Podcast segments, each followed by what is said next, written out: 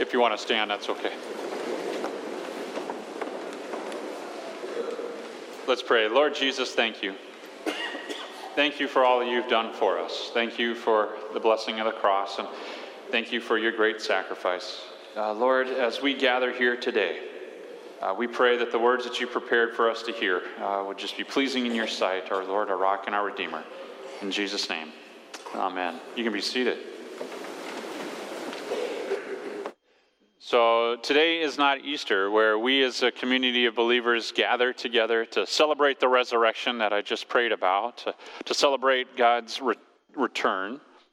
Uh, it's not about Good Friday, where we thank Jesus for going to the cross for us, for that sacrifice where he poured out his blood for us. It's not about Christmas, where we gather to say, Lord, thank you for taking on human flesh and, and the little bitty baby Jesus. It's not even about Pentecost, the church holiday that we have, where we celebrate the gift of faith that God has worked in our hearts.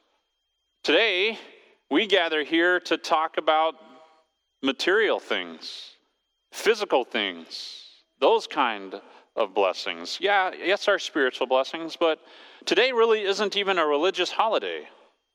It's an American tradition that we've got.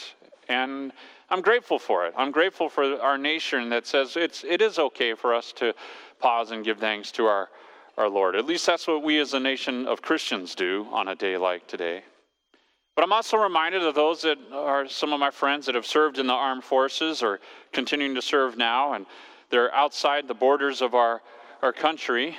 And you get to a day like today where we're celebrating, and, and for them and the rest of the world, it's just Thursday, November 28th. It's not a big deal to the rest of the world. But here we are. We've taken some time to just pause and, and to give thanks to our Lord. I uh, was grateful that Pastor uh, talked about, uh, kind of in his interlude uh, to the reading from Deuteronomy, the blessings of the land that we live in. God wrote down uh, through Moses, he, he talked to the Israelites, he says, You're going into the promised land and you're going to have all these abundant blessings, a land flowing with milk and honey. We, the United States, we're not the promised land, but man, isn't this a great place to live? All right, if this is not a great place to live, why are you all here?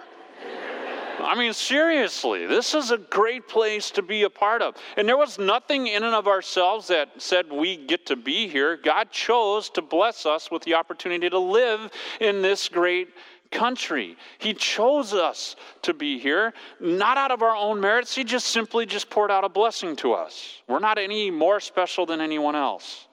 All right? Now, do, do you have blessings that deep down inside you're a little guilty, you feel a little guilty for? I'm the only one? All right, well, fine. Um, so don't feel guilty for your blessings today. Today is all about us just taking that guilt and saying, Lord, thank you for, thank you, just a heart of gratitude.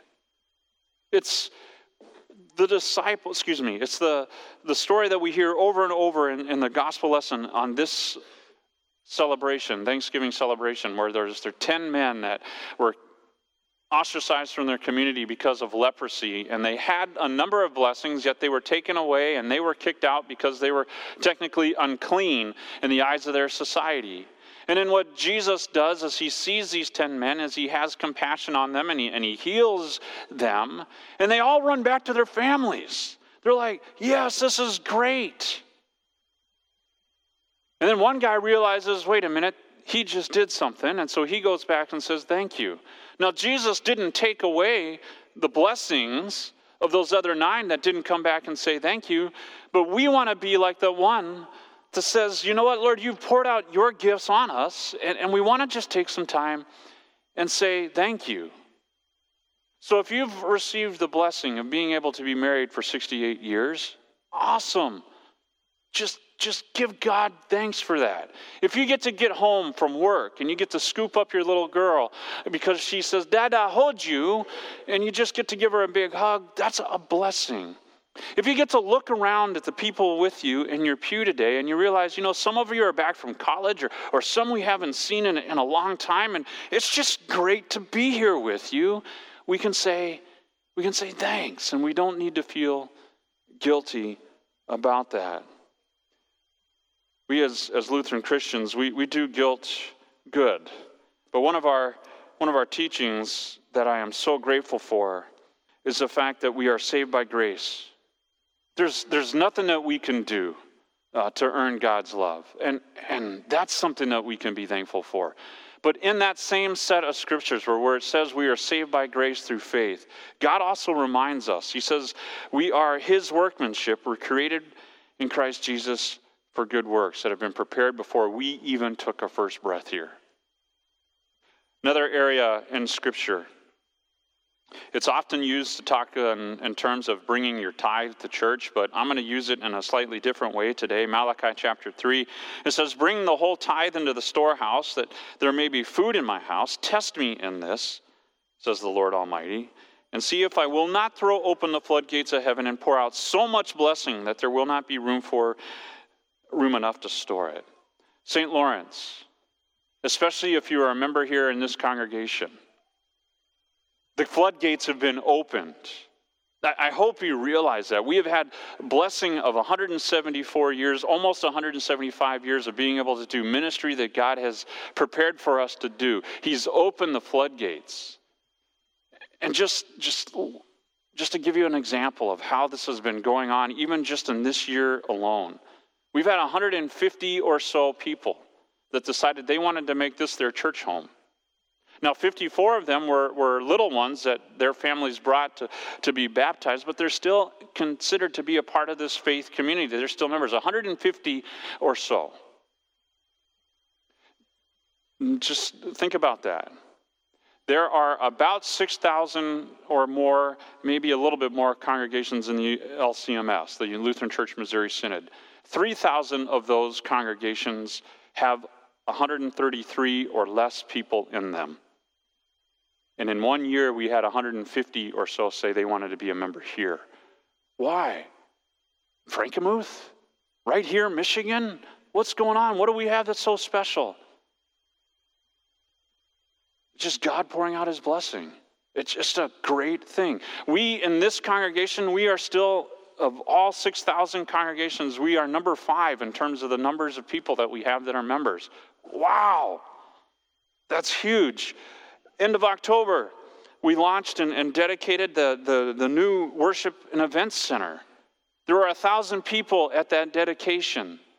But you want I know what my favorite time was so far in that month that we've been over there? Was last Sunday when a member of our church who has not been able to be here in worship got to worship with his family over there. And he comes out, cane in hand, and he says, Pastor, that was exciting. You see, God's doing stuff there, God's doing stuff here, and it's just this great thing. Vicar Schaefer, he said, Hey, in an announcement that he read, wrote in a, in a bulletin article a couple of weeks ago, just want to bring your attention to this Hands of Friendship ministry that goes out to new folks in the community, people that move in, and welcomes them. We've made our thousandth visit, so a thousand homes have been visited where someone from this community, this congregation has said, Hey, it's, we're glad that you're here. And these are some of the things that are happening. And if you're looking for a church home, maybe come and consider us. Thank you, Lord, for that. Just thank you for those blessings. Now, those are big things. But I want to just pause and, and just, just talk a little bit about the things that have really just just touched my heart as I've heard you talking about you doing life together as a fellow believer in Christ. It's the wife that has been at the bedside of her husband in the hospital for weeks on end that comes home and on the front porch is a container of soup so that she can have a meal because she hasn't had time to cook anything for herself. Someone using their gifts to impact the life of another.